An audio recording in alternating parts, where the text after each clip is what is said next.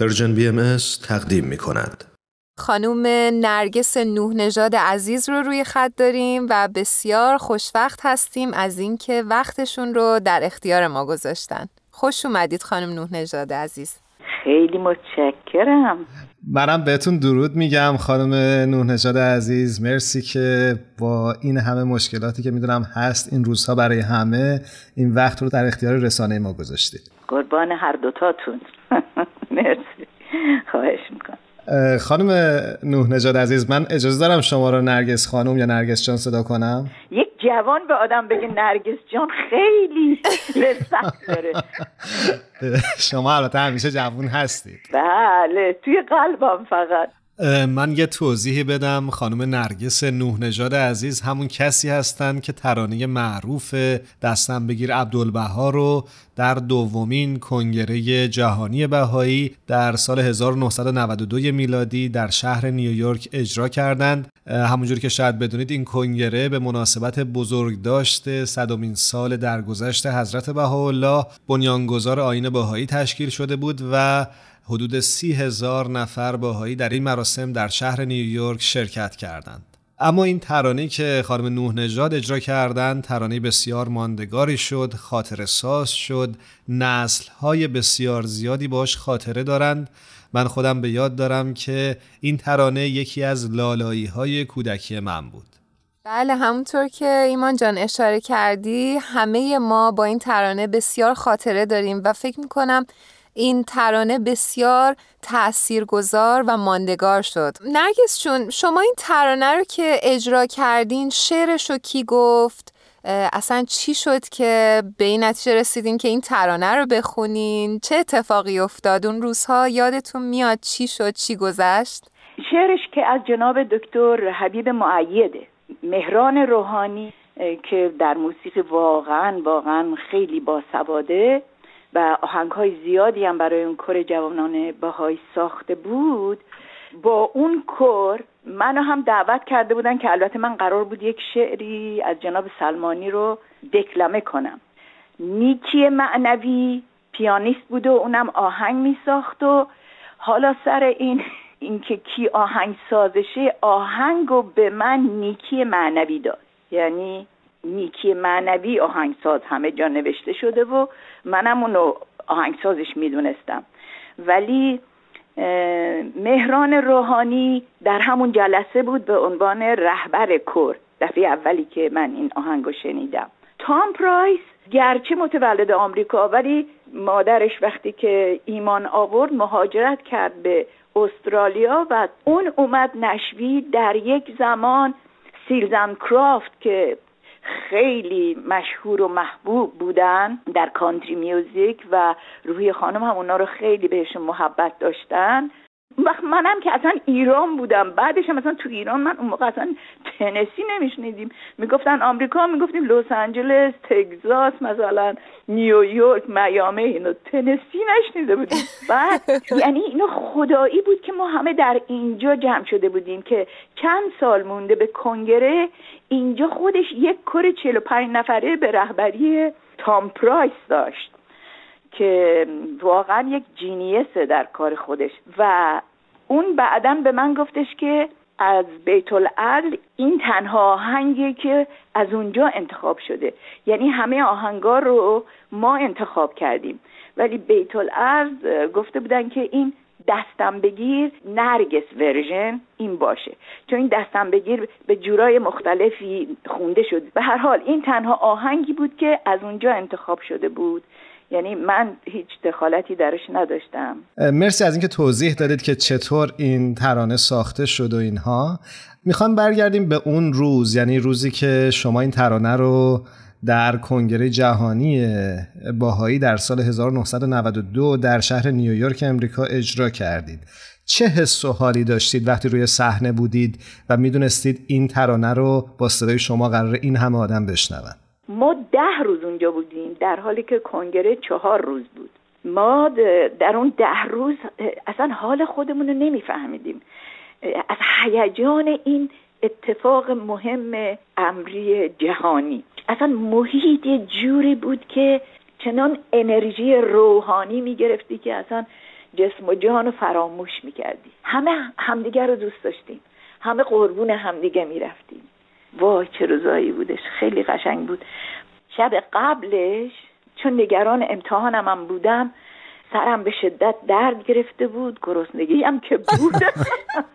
وقتی که توی گروه واسطاده بودیم که تمرین کنیم من به تام گفتم که تام من سرم خیلی درد می‌کنه. گفت که خب تو برو بشین. تام اجازه نمی‌داد که حتی کسی بشینه در موقع تمرین. به من گفتش که تو برو همون قسمت تماشاچیا بشین. وقتی که نوبت تو شد من صدات می‌کنم.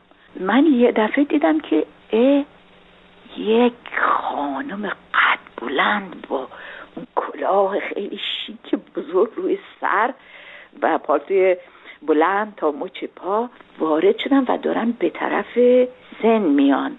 واقعا آدما می‌گرفت بدون که حتی دیده باشنی از جلو. وقتی که آمدن همه تشخیص دادیم دیگه از عکسا میشناختیم که روی خانم هستن. یک صندلی گذاشتم برای روی خانم. وسط سن تامم که اونجا ایستاده بود رو به اعضای کور ارکستر و اعلام کرد دستم بگیر نرگس. حالا من با سردرد اونجا افتادم. اصلا این آهنگم با اینا تمرین نشده بود. من هیچ وقت از خوندن نگران این که بخوام خراب بشه با این چیزا نیستم ولی اونجا یک هیجان خاصی به هم دست داد که در حضور روحی خانم خصوصی ای وای خدایا چیکار کنم؟ نمی‌تونستم بلند شم. جک اومد من گفت نرگس بلند شو بلند شو. باید بخونی. من گفتم آی کند آی کند دست منو کشید. برد روی سن کشم کشم میکروفون اونجا گذاشت اونجا. تامم اصلا به من نگاه نکرد. که یعنی من باش ارتماس کنم که یکی دیگر بیاره یه چیز دیگه بخونه. من وقتی که دهن آواز کردم اصلا یادم رفت که مثلا سردرد دارم سردم گرسنم خستم و روی خانم وای روی خانم اونجا هستن من خوندم. مرسی از این خاطره زیبایی که تعریف کردید. قربانتون برم. خوبه که اضافه کنم که روحی خانوم همسر حضرت شوقی ربانی جانشین حضرت عبدالبها بودند و ایشون در سرپرستی جامعه بهایی نقش مهمی ایفا کردند.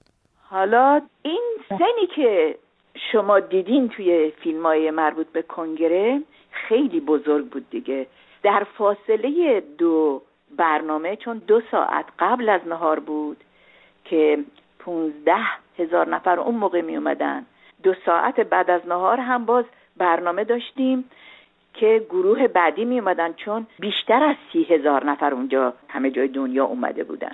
وقتی که از چادر خودمون در آمدم که بیام برم به طرف سن دیدم جناب فروتن با دو سه نفری که دورشون مثل سکیوریتی بودن. دارن ایشونم به طرف سن میرن.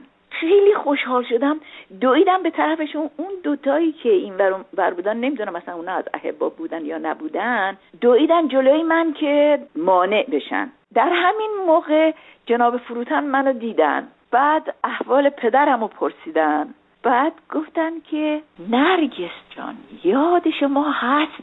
من در ایران وقتی که شما یازده سالتون بود گفته بودم که یک روزی برای دنیا می‌خونی؟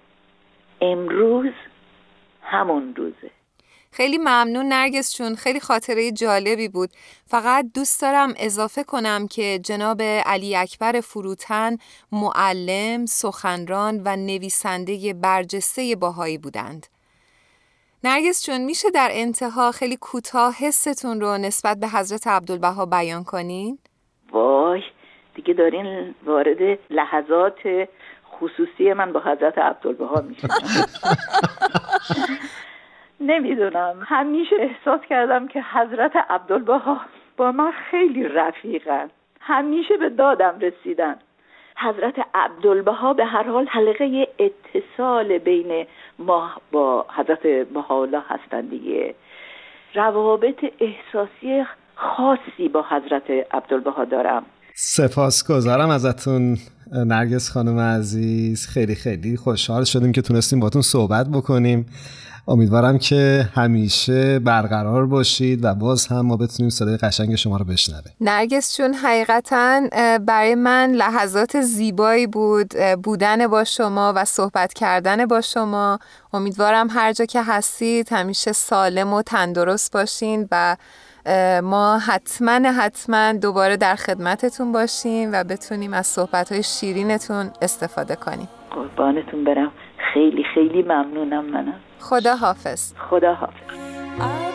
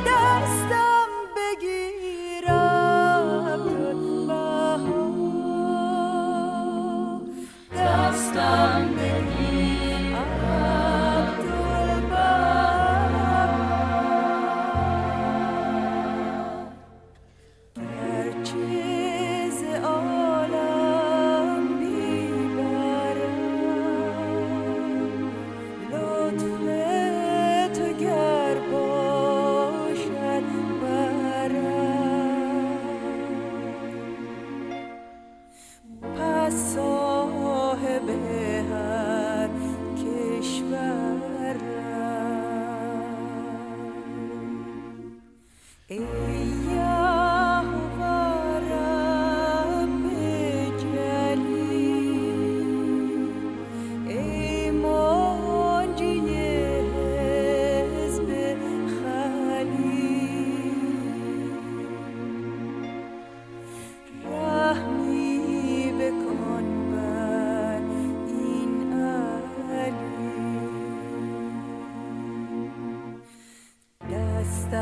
بگیر.